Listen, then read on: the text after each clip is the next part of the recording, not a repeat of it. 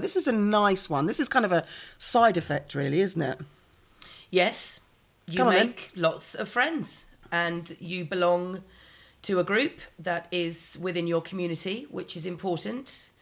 And you make friends with people that you wouldn't normally meet Absolutely. um, from all walks of life, which is very important to broaden one's horizons and to get to know people that you would normal, not, wouldn't normally come across. Agreed. Yeah. I've made loads of friends. Loads of friends. I talk to people now that I never thought I would That's cool, though. yeah, it is cool. It, it is cool. You share this common denominator, being in a choir, and then there are you Then find you that- discover that they keep chickens as well.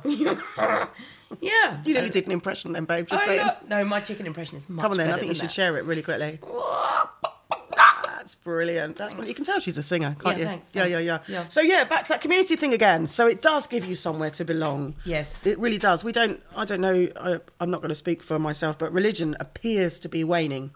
It appears to, but certainly the people in the choirs now, it's it's less than half that belong to a regular congregation, and I think this provides a network for them. And you know when. The choir is a congregation, really. it kind of is a congregation. It gives you a place It's to a musical belong. religion. Some, with no God.